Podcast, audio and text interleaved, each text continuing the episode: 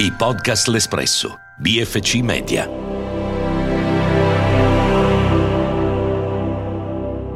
What the fuck are we talking for?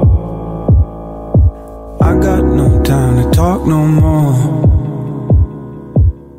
Sono Silvia Semenzin e questo è What the Fuck, un podcast prodotto in collaborazione con l'Espresso Voice.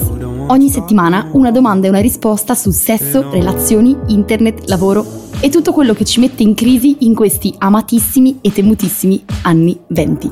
Ho 30 anni, vivo a Barcellona, sono una sociologa digitale costantemente a caccia di domande. Ogni settimana vi proporrò o mi proporrete una delle tante domande che ci assillano e ogni settimana cercheremo di trovare insieme una risposta. La domanda di oggi è: esiste un modello di donna perfetta? Hiya, Bobby. Hi, Ken. You wanna go for a ride? Sure, Ken. Jump in. I'm a Barbie girl in the Barbie world. Life in plastic. It's fantastic. E vabbè, potevo esimermi proprio io dal menzionare l'uscita recentissima del film Barbie in tutte le sale cinematografiche? Con oltre un miliardo di incassi, Barbie è già diventato un film dei record, posizionandosi come il film diretto da una donna con il maggior incasso nella storia, ma soprattutto come un film chiacchierato e criticato come non succedeva da tempo. Riassumo qui brevemente la sinossi nel caso in cui esistesse ancora qualcuno al mondo che non ha ancora visto questo film. Barbie racconta la storia della vita a Barbieland, una società matriarcale in cui tutte le donne sono sicure di sé, autonome e di successo. Qualcosa a Barbieland si rompe quando Barbie stereotipata, la protagonista, inizia a sviluppare dei difetti ed è quindi costretta ad intraprendere un viaggio nella vita reale per cercare di recuperare la propria perfezione. Qui, insieme a Ken, incontrerà per la prima volta il sistema patriarcale, la violenza di genere e la condizione femminile. E da quel momento in poi, a Barbieland, nulla sarà più come prima.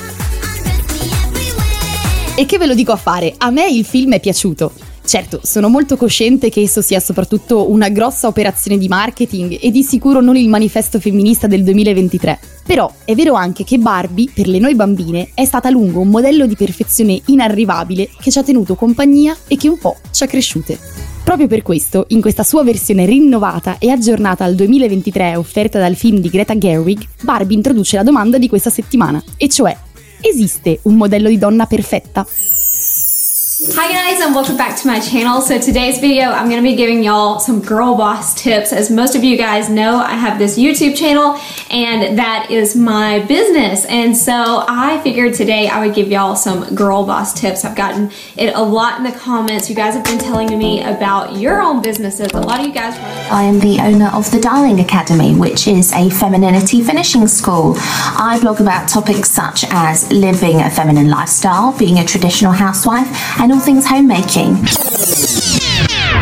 Quello che avete appena sentito è un pezzo del documentario francese Donne sotto gli algoritmi di Gabrielle Stemmer, un documentario fatto di 5 brevi episodi che mostrano come la logica algoritmica del web funga spesso da amplificatore di moltissimi dogmi patriarcali. Il documentario si concentra in particolare su YouTube e su una serie di video sempre più in voga tra le giovani donne in cui, ad esempio, imparare a fare le faccende domestiche come una vera boss o diventare mompreneur, cioè mamma imprenditrice, oppure ancora ricorrere alla chirurgia estetica, diventano un nuovo modo di essere una donna forte, indipendente, di successo e padrona della propria vita. Qualcosa di simile succede anche su TikTok, in cui sempre di più si diffondono diversi trend al femminile che invitano le donne ad aderire a modelli di vita che gli consentano di diventare la miglior versione di loro stesse. Questo è il caso ad esempio di un trend chiamato That Girl, una tendenza che invita le donne a diventare quella ragazza, cioè quella ragazza che si alza alle 5 del mattino, medita, beve frullati, scrive un diario motivazionale, mangia solo cibo sano, va in palestra tutti i giorni e per questo è una donna di successo. Molto simile è anche il caso delle stay at home girlfriends, ovvero le fidanzate che stanno a casa. Donne che si raccontano su TikTok come felici di non lavorare e di poter dedicare le loro giornate a iniettarsi aloe e curare la pelle, preparare latte matcha o il pranzo per il proprio ragazzo. Le creatrici di questi video dicono di voler creare contenuto aspirazionale che incoraggi le donne ad abbracciare la propria femminilità per essere più produttive, più felici e più sane. Il risultato però è che molto spesso promuovono invece ideali di perfezione fittizi che generano altissimi livelli di insicurezza, di ansia e di frustrazione in coloro che poi si comparano con questo modello. Di solito queste donne sono belle, magre, bianche, eterosessuali e hanno accesso a molte più risorse rispetto alla media delle persone che non può permettersi il privilegio di avere una vita del genere. E per quanto queste tendenze si presentino come innovative e come liberatorie per le donne, in realtà altro non sono che una rivisitazione del tradizionale ruolo della donna casalinga, madre e interessata solo ad attività frivole e a un uomo che le mantenga. Oltre a rinforzare gli stereotipi di genere, queste tendenze dei social media contribuiscono anche ad amplificare la discriminazione razziale e di classe, romanticizzando ad esempio l'idea di rinunciare al lavoro, che così resta però delegato alle donne di basso reddito e alle donne non bianche, a cui ancora oggi sono maggiormente affidati i lavori di cura. Inoltre, la mancanza di donne nere in questi trend è esemplificativa del fatto che lo stesso comportamento su TikTok non otterrebbe lo stesso risultato, ma anzi, come afferma Ajar Yazdia, professoressa di sociologia presso la University of Southern California, le donne nere verrebbero più probabilmente additate di essere pigre e approfittatrici. Insomma, il fatto che gli algoritmi di TikTok, YouTube e in generale i social media premino e diffondano su larga scala una serie di messaggi ancora molto stereotipati ha come conseguenza l'elevazione di un unico modello di donna a cui aspirare per diventare perfetta, ovvero una donna bianca, ricca, bella, magra e di successo, mentre chi non aderisce a questi standard resta una donna di serie B che non si impegna abbastanza per essere una vera girl boss.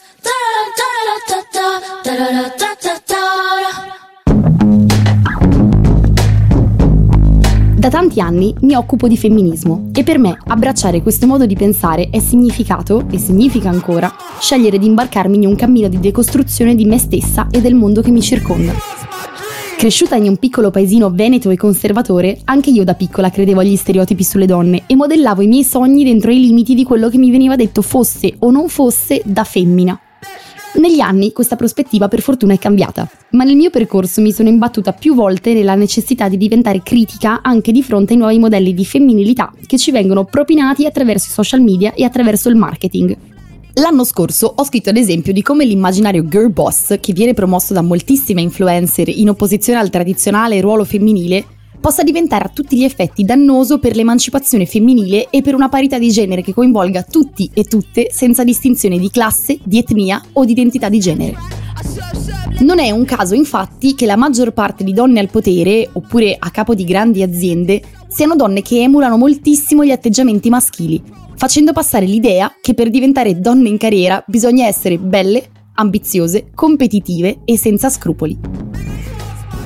Oggi a parlarne con me c'è Lucia Bainotti, assistant professor dell'Università di Amsterdam e soprattutto una delle mie più care amiche che mi ha a lungo affiancata nella ricerca sul genere, sul femminismo e che con me ha scritto il libro Donne tutte puttane, revenge porn e maschilità egemone. Lucia, benvenuta! Ci racconti un po' perché le donne continuano a rispecchiarsi in questi archetipi così stereotipati? Secondo me bisogna dire che per le persone in generale, per le giovani ragazze di oggi, sono molte le suggestioni che arrivano sia dal contesto culturale, con stereotipi che arrivano dalla nostra società, ma anche stereotipi che sono in qualche modo imposti dalle logiche delle piattaforme e dagli algoritmi. Seguire questi uh, stereotipi e queste suggestioni ha un doppio vantaggio. Da un lato ti fa sentire parte di queste challenges di TikTok che probabilmente farai con tutti i tuoi compagni e i tuoi compagni di classe e quindi darà un senso di appartenenza al gruppo. Dall'altra parte eh, una ragione è perseguire le logiche della visibilità delle piattaforme che in qualche modo influenzano tutte e tutti. Queste eh, logiche in qualche modo continuano a facilitare la rappresentazione femminile in modo stereotipato. Ma e quindi secondo te esiste la donna perfetta? La donna perfetta è un ideale, al giorno d'oggi secondo me, a parte che, che cosa vuol dire perfetto e perfetto secondo chi? Secondo me al giorno d'oggi possiamo parlare più che altro di una donna calibrata. Sempre di più i soggetti femminili online e non devono seguire delle pratiche di ottimizzazione, un po' come la SEO, no? la Search Engine Optimization, ma applicato ai comportamenti delle donne. La donna perfetta fondamentalmente non esiste perché i soggetti femminili sono eh, in qualche modo sempre portati ad adeguarsi alle richieste della società e delle piattaforme e qualunque cosa facciano in ogni caso non sarà mai sufficiente perché saranno sempre o troppo autentiche o troppo false o troppo sexy o troppo seriose e sempre nella, con la necessità di calibrarsi nella propria rappresentazione. Ecco, così come per la maschilità di cui abbiamo parlato la settimana scorsa, anche per la femminilità non bisognerebbe cadere nel tranello di suggerire nuovi archetipi e nuovi modelli da seguire perché molto spesso essi si rivelano stereotipati.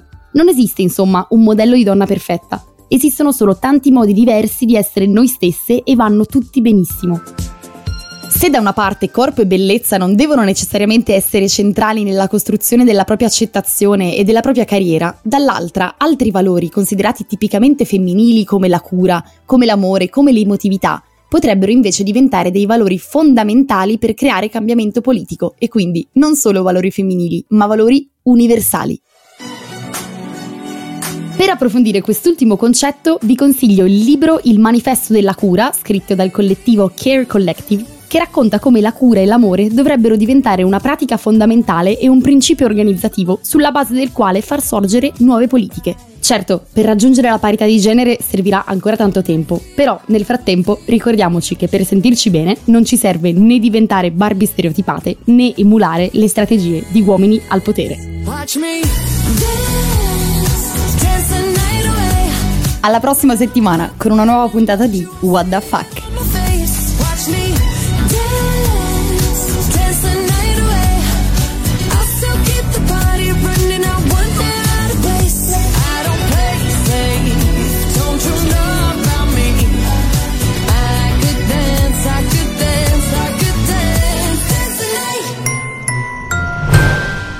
Podcast L'Espresso, BFC Media.